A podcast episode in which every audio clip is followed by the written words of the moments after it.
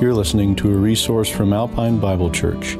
Alpine Bible Church exists to know Christ Jesus together and to make him known. We are located in Sugar Creek, Ohio. For more information, visit our website at alpinebible.org. May Jesus be glorified in your life.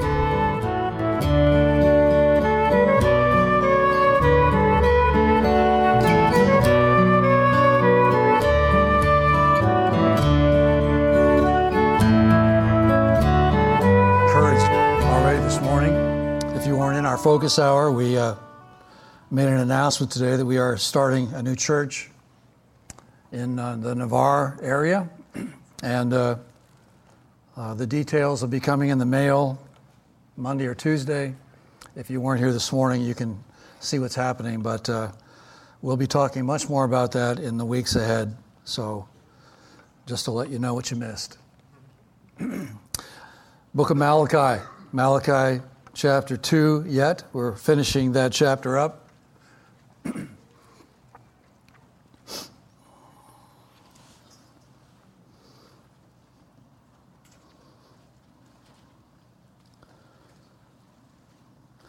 Last week we just saw how folks were being measured by God for their unfaithfulness, especially uh, in the relationship with Him and also, the illustration was in the relationship in marriage, how uh, a defiled marriage, which, would, which meant in that culture that uh, just rejecting someone else for various reasons, but it seems though the big concern was that there were those men who were divorcing their wives of their young youth for uh, younger women from uh, pagan cultures and were worshiping pagan gods as a result, and it was just a mess. That is what uh, Nehemiah was dealing with in the book of Nehemiah, especially the last part of the book. And uh, Malachi was a prophet during that time with Nehemiah, and so Malachi was writing about that issue here. And so we took that uh, story all the way up through verse 16. reminding us that God uh, uh, hates divorce. I said last week that God hates divorce, but He loves divorced people. And I just want to remind all of us of that, that He's a wonderful God who offers us His grace and mercy and goodness. Actually, all through this book of Malachi, this is really the prophet speaking, uh, God speaking through the prophet. And even if he says hard things, interwoven in the text is God's grace, because when God confronts us, he confronts us with the purpose of restoring us. He wants us to recognize His truth, change the course of our life, repent, and come to Him. And then He does His wonderful thing of mercy and forgiveness and cleansing. And so that's being offered here, even though it sounds very harsh. But they had gone to a point where they needed harsh talk. Sometimes we need that. Uh, and so uh, in verse 17, as we wrap up chapter 2, there's another issue that comes to the surface here. And it says it this way this is the Lord speaking through Malachi You have wearied the Lord with your words. Yet you say, In what way have we wearied him? And then the response from God is, In that you say, Everyone who does evil is good in the sight of the Lord, and he delights in them. Or you say, Where is the God of justice? And uh, that echoes something that I think is kind of a common problem in some people's lives. Uh, it's not an uncommon thing for people to blame God for all kinds of things that are going wrong. And here in this text, God was addressing those who were actually, as we'll see, were blame shifting their own hypocrisies upon others and even upon God Himself.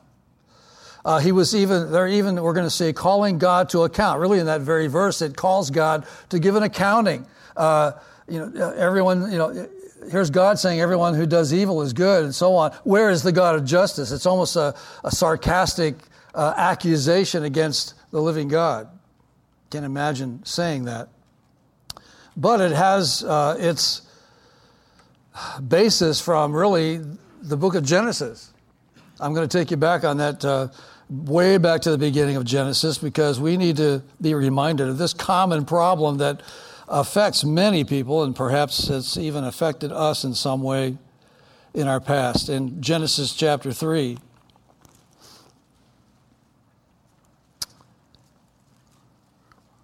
just reminding ourselves of the, uh, the issue with Adam and Eve and how they took from the fruit of the tree, disobeyed God's law.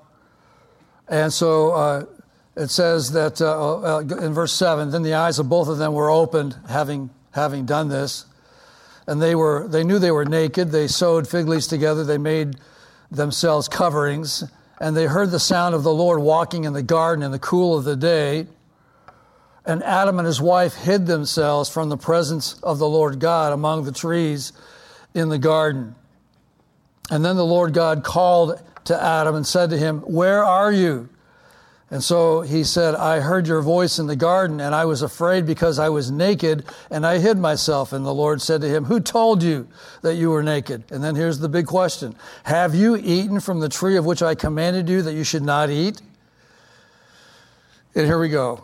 Then the man said to him, verse 12, Well, the woman you gave me to be with me, she gave me of the tree, and I ate. Every guy's uh, shifting of, of, of, blame when something goes wrong in the house. Uh, we have an ongoing issue in our house, which is lost keys. Uh, there, there's just a number of things. And so if the keys are lost, uh, I automatically blame Marilyn. It would never be me because uh, I'm one of those people that's fanatic at putting everything in the same place. Uh, but uh, when I do that, uh, I'm a mess because then I can't logically think out of where I, what I did with them because logically they went in the wrong place, and so I can't find myself. At least with Marilyn, I go look, look in the fridge. I might find them in the fridge. I, I know where to look.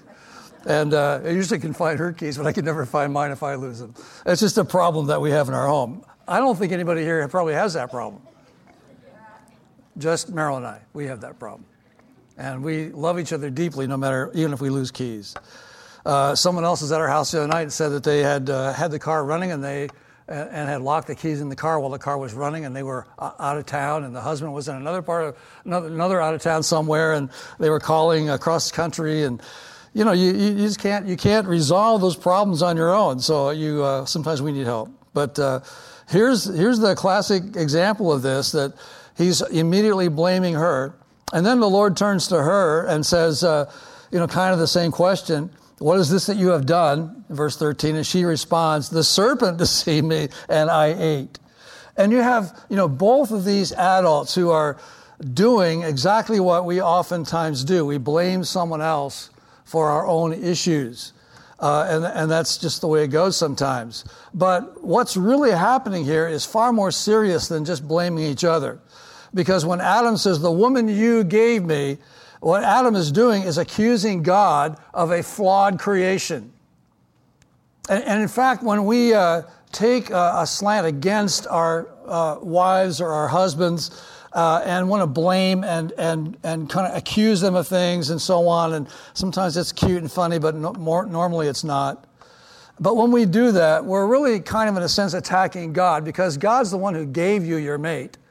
God's the one who led you together, and uh, He's fashioned her or him in His image. And uh, that really does boil down to that. Uh, Eve is blaming, of course, the, uh, the Satan in this case, uh, and, and says so. The serpent maybe do this. And as well, uh, you know, you can just hear her saying, The serpent who you put in the garden. It's almost like it's God's fault the serpent is there and that uh, there's no fault in either of these two as they respond to God. Uh, you could almost hear uh, Eve, she could have added this simple thing if she wanted to throw the spear back at Adam. Uh, the one who's supposed to lead me uh, allowed me to do this. That could have been thrown in the text. It wasn't, thank goodness, but it could have been. This is a very ugly scene. Uh, Martin Luther commented on this in his lecture on Genesis. He uh, accused Adam, and it's a very severe statement. He said this about Adam uh, Adam saying this to God Thou, Lord, hast sinned. And I don't know that that's exactly the tone Adam had in mind, but that's really how it rings.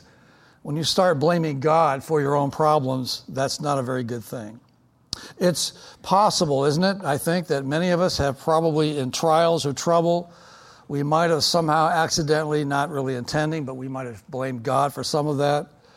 I was thinking about this the other day. There's things that happen in our lives, uh, tragedies, trials, troubles, and it's not above us perhaps to realize that, you know, God could have prevented that uh, in God's sovereign will. God, God uh, should have seen that I've been faithful, and if I've been faithful to Him, we should have been able to avoid that problem uh, in our lives. And we can go through a litany of things that we could say He could have done.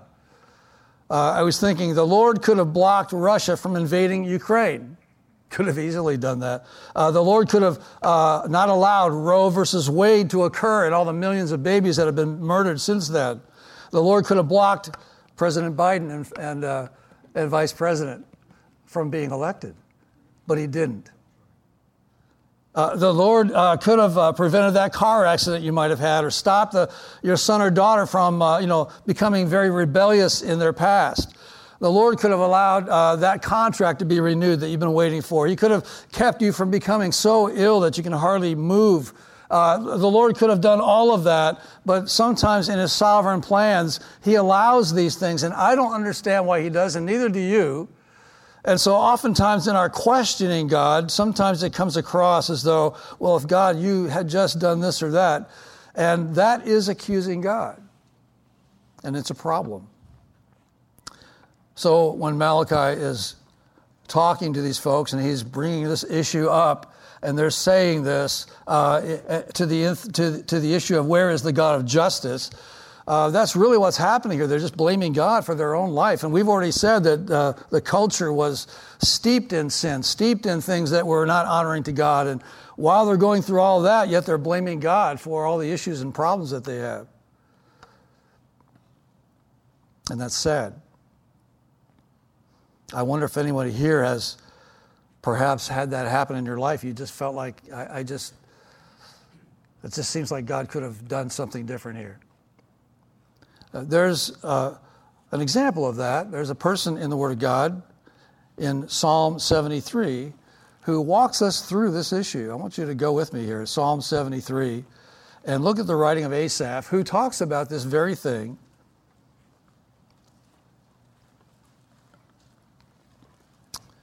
I'm so thankful that God put in the Bible things that we struggle with. Because as we struggle in life, we have examples, and these examples are meant to walk us through how to respond when we're going through trials and circumstances that are so far beyond us and we don't know where to turn. And so the writer of Asaph here has some thoughts for us that are very common thoughts for many of us. He begins by saying, Truly, God is a God, uh, is good to Israel. And then he adds, To such as are pure in heart. But then he's categorizing here because he says, But as for me, uh, my feet had almost stumbled. Uh, my steps had nearly slipped, for I was envious of the boastful when I saw the prosperity of the wicked. For there are no pains in their death, but their strength is, is firm. Uh, they are not in trouble as other men, nor are they plagued like other men. Therefore, pride serves as their necklace. Violence covers them like a garment. Their eyes bulge with abundance. They have more than heart could wish. They scoff. They speak wickedly concerning oppression. They speak loftily. They set their mouth against the heavens, and their tongue walks through the earth. Therefore, his people return here, and waters of a full cup are drained by them, and they say, How does God know? And is there knowledge in the Most High? And here he goes in verse 12 saying, Behold, these are the ungodly, who are always at ease, they increase in riches. So, first thing he's going to identify here is that those around him who he's saying are, are well off and they don't seem to be suffering like those around me are doing it, even myself, he's going to tell us. But it's a false perspective. It's, it's a perception that uh, that we see sometimes on the surface. I, you know, you, you and I don't see the real life of people. We only see what we see. And it's amazing how, uh, and we all know this because you hear this comment all the time. How can, uh, how do people deal with uh, life and death issues when they don't have Christ in their life? How do they, how do they carry themselves through these things? And sometimes you'll go to a funeral and it'll be just a broken mess. Other times it'll be just neutral and there's nothing happening. And Christians, we have a funeral and we're, we're of course, we're crying, we're upset, we're, uh, our hearts are, are broken, but we all have a love for each other that carries us and a hope that carries us beyond death and so on. But as you look at people, you can get that false perception here. Verse 13, he says, Surely I have cleansed my heart in vain and washed my hands in innocence.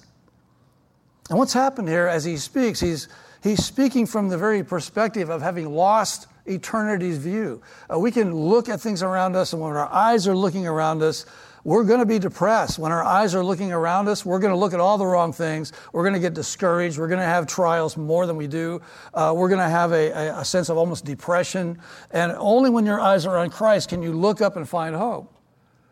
He's going to lead us to that, but this is honest thoughts by someone who right now seems to be looking the wrong way. Verse 14, for all day long I have, I have been plagued and chastened every morning. I don't know what this is about Asaph. I, I don't know exactly what he's talking about. He's got a perspective here that things are bad all the time. I, I have learned that there are people even in uh, our church here. Sometimes you get sick. We have some folks who are sick, and they're sick all the time. Our prayer sheet has several names, and they're sick all the time. And sometimes uh, you don't want to take their name off because they need prayer constantly.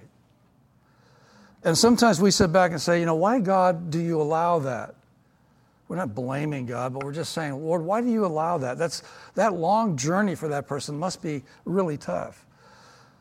But I've also visited folks like that, and I have found in them an inner joy that is very surprising because they've learned that they have no choice but to trust God, even though it hurts, even though it's hard, even though it continues. Uh, Asaph is reminding us that there are those who constantly, daily, uh, and, uh, and over a long period of time go through trials and suffering and uh, may God give you strength if that's someone in this room going through there, someone listening, that you need to be encouraged, and even in this text, because Asaph, who says this and whatever issue he's dealing with, maybe it's just his perspective and it's not long term, but it may feel like it's long term. I know when you have a, a pain that doesn't go away, uh, I know that that can feel as though it's just been an eternity, and it may only have been four months. But four months can feel like an eternity when something hurts bad all the time, right? And so that may be his perspective here. But he goes on and says, If I had said, if I had said, I will speak thus, behold, I would have been untrue to the generation of your children. When I thought how to understand this, just all this issue of his perceptions, it was too painful for me. I couldn't handle it, that's what he's saying. Until I went into the sanctuary of God, and then I understood their end. I spent time with God. I got along with God. I read God's word, and I was reminded from God that God is sovereign, God is fair, God is just, and God will always deal with those who it appears He's not dealing with right now. There is a finality to everyone's life, and God, the righteous judge, is still on the throne and is still going to deal with those issues. So he goes on and says this Surely, now he's going to give uh, three verses that talk about what God's going to do in his wrath eventually. And so here's what he says Surely you set them in slippery places, you cast them down to destruction. Oh, how they are brought to desolation as in a moment, he says. They are utterly consumed with terrors as a dream when one awakes. So, Lord, w- when you awake, you shall despise their image. When I read that, I just am reminded that there is this strong uh, reality that God's going to judge. And in God's judgment, God is going to judge very righteously, and it's going to be a very tough day for some of these folks. Unsaved people, uh, those who we call unregenerate, un- unsaved people, those who have said no to the gospel, uh, those who live their lives apart from uh, the, any influence of God in their life, or at least from Jesus Christ. Because many may be religious, but they don't have Christ in their life. All of those folks one day will be the enemy of God. And God will not be gracious in that day of judgment. He will not be merciful in that day of judgment. He will not relent from his uh, decision to stand against them. You shall despise their image. God will say, Go away from me. I do not know you. And that's not a friendly thing for any loving God to be saying. It's why some folks don't believe this, don't accept this truth, but there it is in writing from Asaph's writing. And so that's a, a, a, strict, rigid truth. So you know, if you're if you're in the mode of maybe you have blamed God for something, I want to come back to that because if we kind of do that in our lives, saying it's, it's not fair, God has not been fair with me, I just want to remind us that God has been extremely fair with us in the fact that He has offered us His grace and mercy. It's always there. It's waiting for you to receive it. And God has determined to uh, remind the world, and He reminds us that He loves the world. He gave His only begotten Son for the world, that whoever would believe in Him uh, would not perish but have everlasting life. He offers that. He still does today. He's doing that even now. The other thing that we see in the text is that for those who remain faithful to Him, so these are saints, the next uh, three or four verses also uh, describe what God's going to do for the faithful. So if you're going through trials and trouble and you're, you're not blaming God, you're just going through difficulties, you're hanging on, wanting to know what's right, listen to the tone that he writes here in verse 21. Thus my heart was grieved and I was vexed in my mind. Uh, we're going to see uh, uh, uh, several things here, at least six things here that he's going to tell us. Uh, first of all, he's reminding all of us that there is a there is conviction in the heart of the faithful. If you're faithful to Christ and things aren't going well, and you've perhaps judged someone, misjudged the Lord, uh, maybe you've even blamed God at some point in time. Here's the wonderful thing about God in our lives is that He's not going to leave us there. He's going to convict us through His Holy Spirit. And that's what's happening as Asaph writes this. I was vexed in my mind. The next thing he says, I was so foolish and ignorant. I was like a beast before you. He's talking about repentance. He's just saying, and this is what God does to believers. So if you've had trials or issues, and perhaps you've had a tendency to just feel like maybe God's abandoned you, or you feel kind of alone or rejected, I want to just remind you that if you're a child of God, what he wants from you is to be convicted this morning that he has not changed. He's always there. He loves you. He gave his life for you. That has not changed. And those conditions are, are standard with him. So therefore, if you're, if you're trying to blame him or you're rejecting him or you're angry at God, uh, here's Asaph saying, I'm under great conviction as I realize what I've said what I've done to him, and even alluding that I might be blaming God. And there's repentance that's offered to us, and we would hopefully react to that and repent of our sin. When he says, I was like a beast before, he's just saying kind of what Isaiah said when Isaiah saw the Lord. I, I uh, woe is me, I'm a man of unclean lips. I, am I'm, I'm completely naked before God. I, I, I have nothing uh, that gives me any kind of sense of righteousness. Then he goes on and he says this in verse 23 Nevertheless, I am continually with you there's this blessing of peace for those who are faithful. Peace with God and even the peace of God. Then he says, You hold me by my right hand. So there's a sense of security that comes from the Lord. Now, all this is coming from uh, Asaph spending time alone with God in the sanctuary, recognizing his great need and recognizing that he was wrong and, and even looking around him and looking at people and comparing himself to others. And there's security for the faithful. And then the last thing he says, You will guide me in your counsel. There's spiritual direction for the faithful. All this is offered to us as we turn our eyes to him. And the last thing he says, And afterward, you receive me to glory. so there's this sense of eternity uh, in heaven for the faithful. So we have all of that at our fingertips. He, uh, Asaph writing first negative, uh, looking around him. He gets alone with God. He gets his eyes on the Lord. And now he realizes that as he does that, that God leads us into this pattern of conviction, repentance, peace, and then reminding us that he's our security. He's the spiritual leader of our lives. Uh, he's the one who's leading us to a place in heaven and glory. So there's judgment coming from him, but there's this blessing of him leading us and walking with us. So if you're hurting today, I just want to remind you that this is where you find your joy. This is where you find your peace. This is where you find uh, a sense of, of just bringing you out of the sense of trial that you're in as you look around you. The problem wasn't so much that these folks were asking for equity and justice, going back to our text in Malachi. Uh, yes, they're asking for that, and there's nothing wrong with asking for equity and justice. And Lord, uh, would you be just in this situation? Lord, would you uh, help me through this situation? Would you deliver me from this and that? There's nothing wrong with praying that. But he spells out exactly what the problem is, as we've already studied this text, in that when they're saying you have, uh, you have wearied him, why, why have they wearied him? Because you're saying that God does evil uh, by uh, helping, uh, helping the evil and being good to the evil, and, and he delights in them.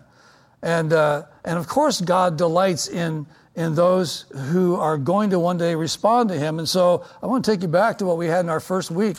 Go back to uh, chapter 1. Maybe it was our second week that we did this, back in chapter 1, to remind us that here's what they're complaining about, back in verse 11.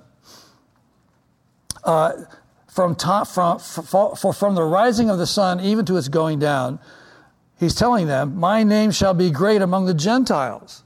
He's telling these Jewish people this who were uh, held captive in Babylon for over 70 years. They're now back in their land. They're, they've been there now for quite some time, and now Nehemiah is over them. And they're, uh, they're, they're angry that why would you bless the Gentiles? This is in every place incense shall be offered to my name, and a, a pure offering.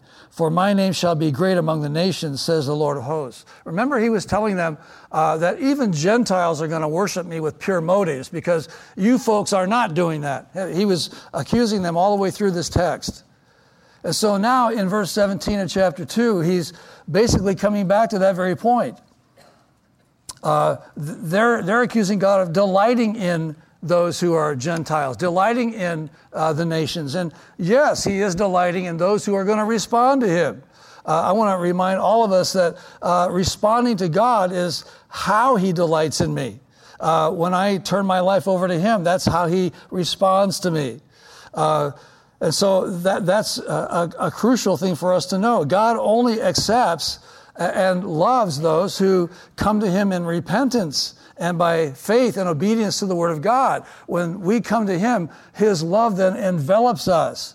Uh, but those who reject him, how can he love them? So he's not loving just blanket coverage, loving the Gentiles. He's loving those who are going to come to him in a pureness and a desire to worship. These folks are coming to him, uh, asking him to receive them and hear them while they're living in absolute sin.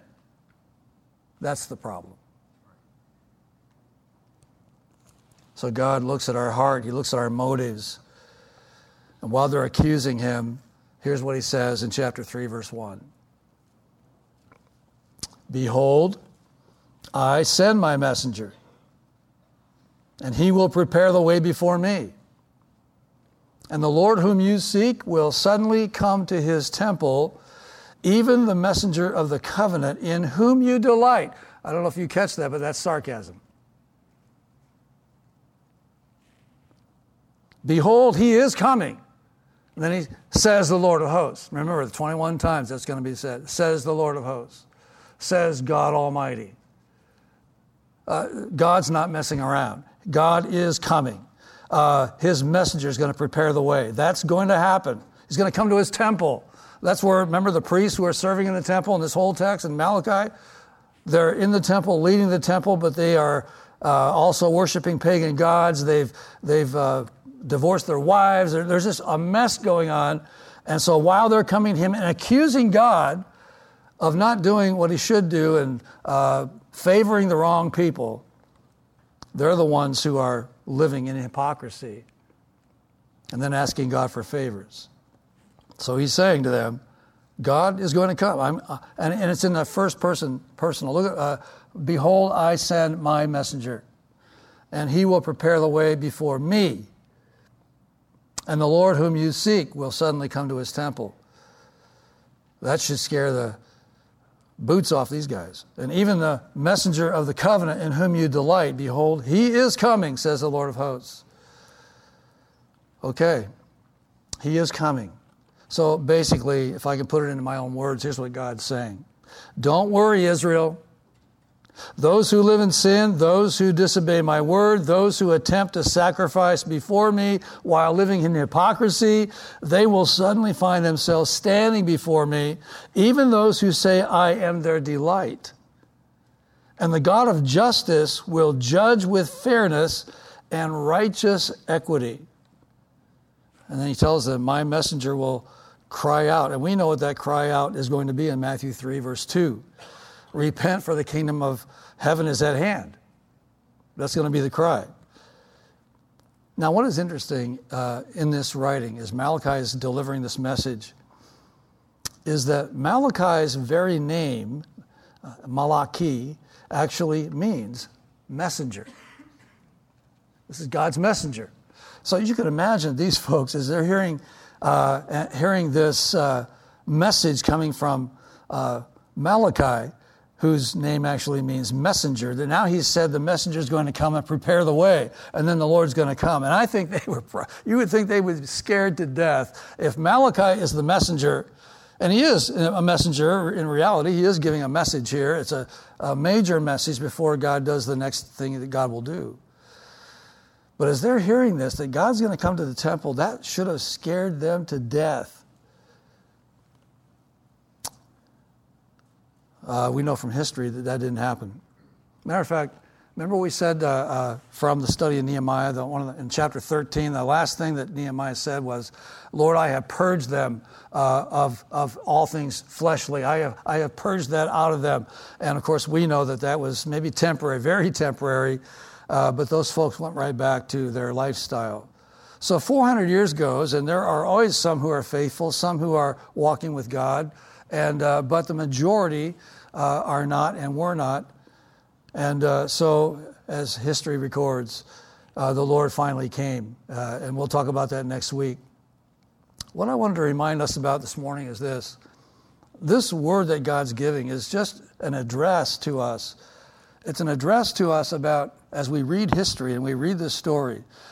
The living Word of God is saying to us today that this is still a problem in people's lives. This is still something that people who say that they're Christians, people who attend Christian churches, uh, are living in two worlds. They're going to church and looking good on Sunday and trying to be a part of things, and they're who knows if they're not even in positions of leadership, even pastors. And yet, in their personal lives, in their time with uh, their families, when they're, they're, they're, and their friends outside of church, there's a double standard going on, and that's what that's what he's addressing here, and that certainly still happens today. And the caution here is that yes, God is still offering them, even in this uh, difficult warning, he's still telling them what's going to happen, giving them the opportunity for grace. I, I, so this morning, I just want to remind us that God is still giving us an opportunity for grace. And so he's using this word to remind us that God's looking at the heart and he's looking at those who say with their lips that they're honoring and following him, uh, but really in a personal way, that's not happening. And God looks at our heart and he evaluates us.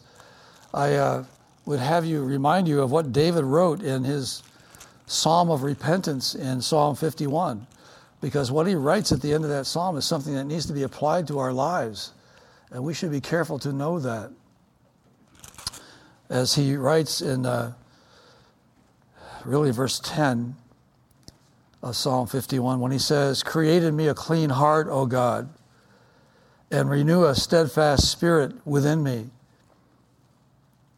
Uh, uh, David was concerned about God setting him aside uh, when he said that. And he goes on, verse 12 Restore to me the joy of your salvation and uphold me by your generous spirit. Then I will teach transgressors your ways, and sinners shall be converted to you. Uh, he's just, uh, as he writes here, and then he gets down to the uh, verse 17, and he just says, The sacrifices of God are a broken spirit, a broken and a contrite heart. These, O God, you will not despise. And even now, even in this book of Malachi, God was waiting for that. And God still throws that out today. But very soon, very soon, very soon, Jesus Christ is returning.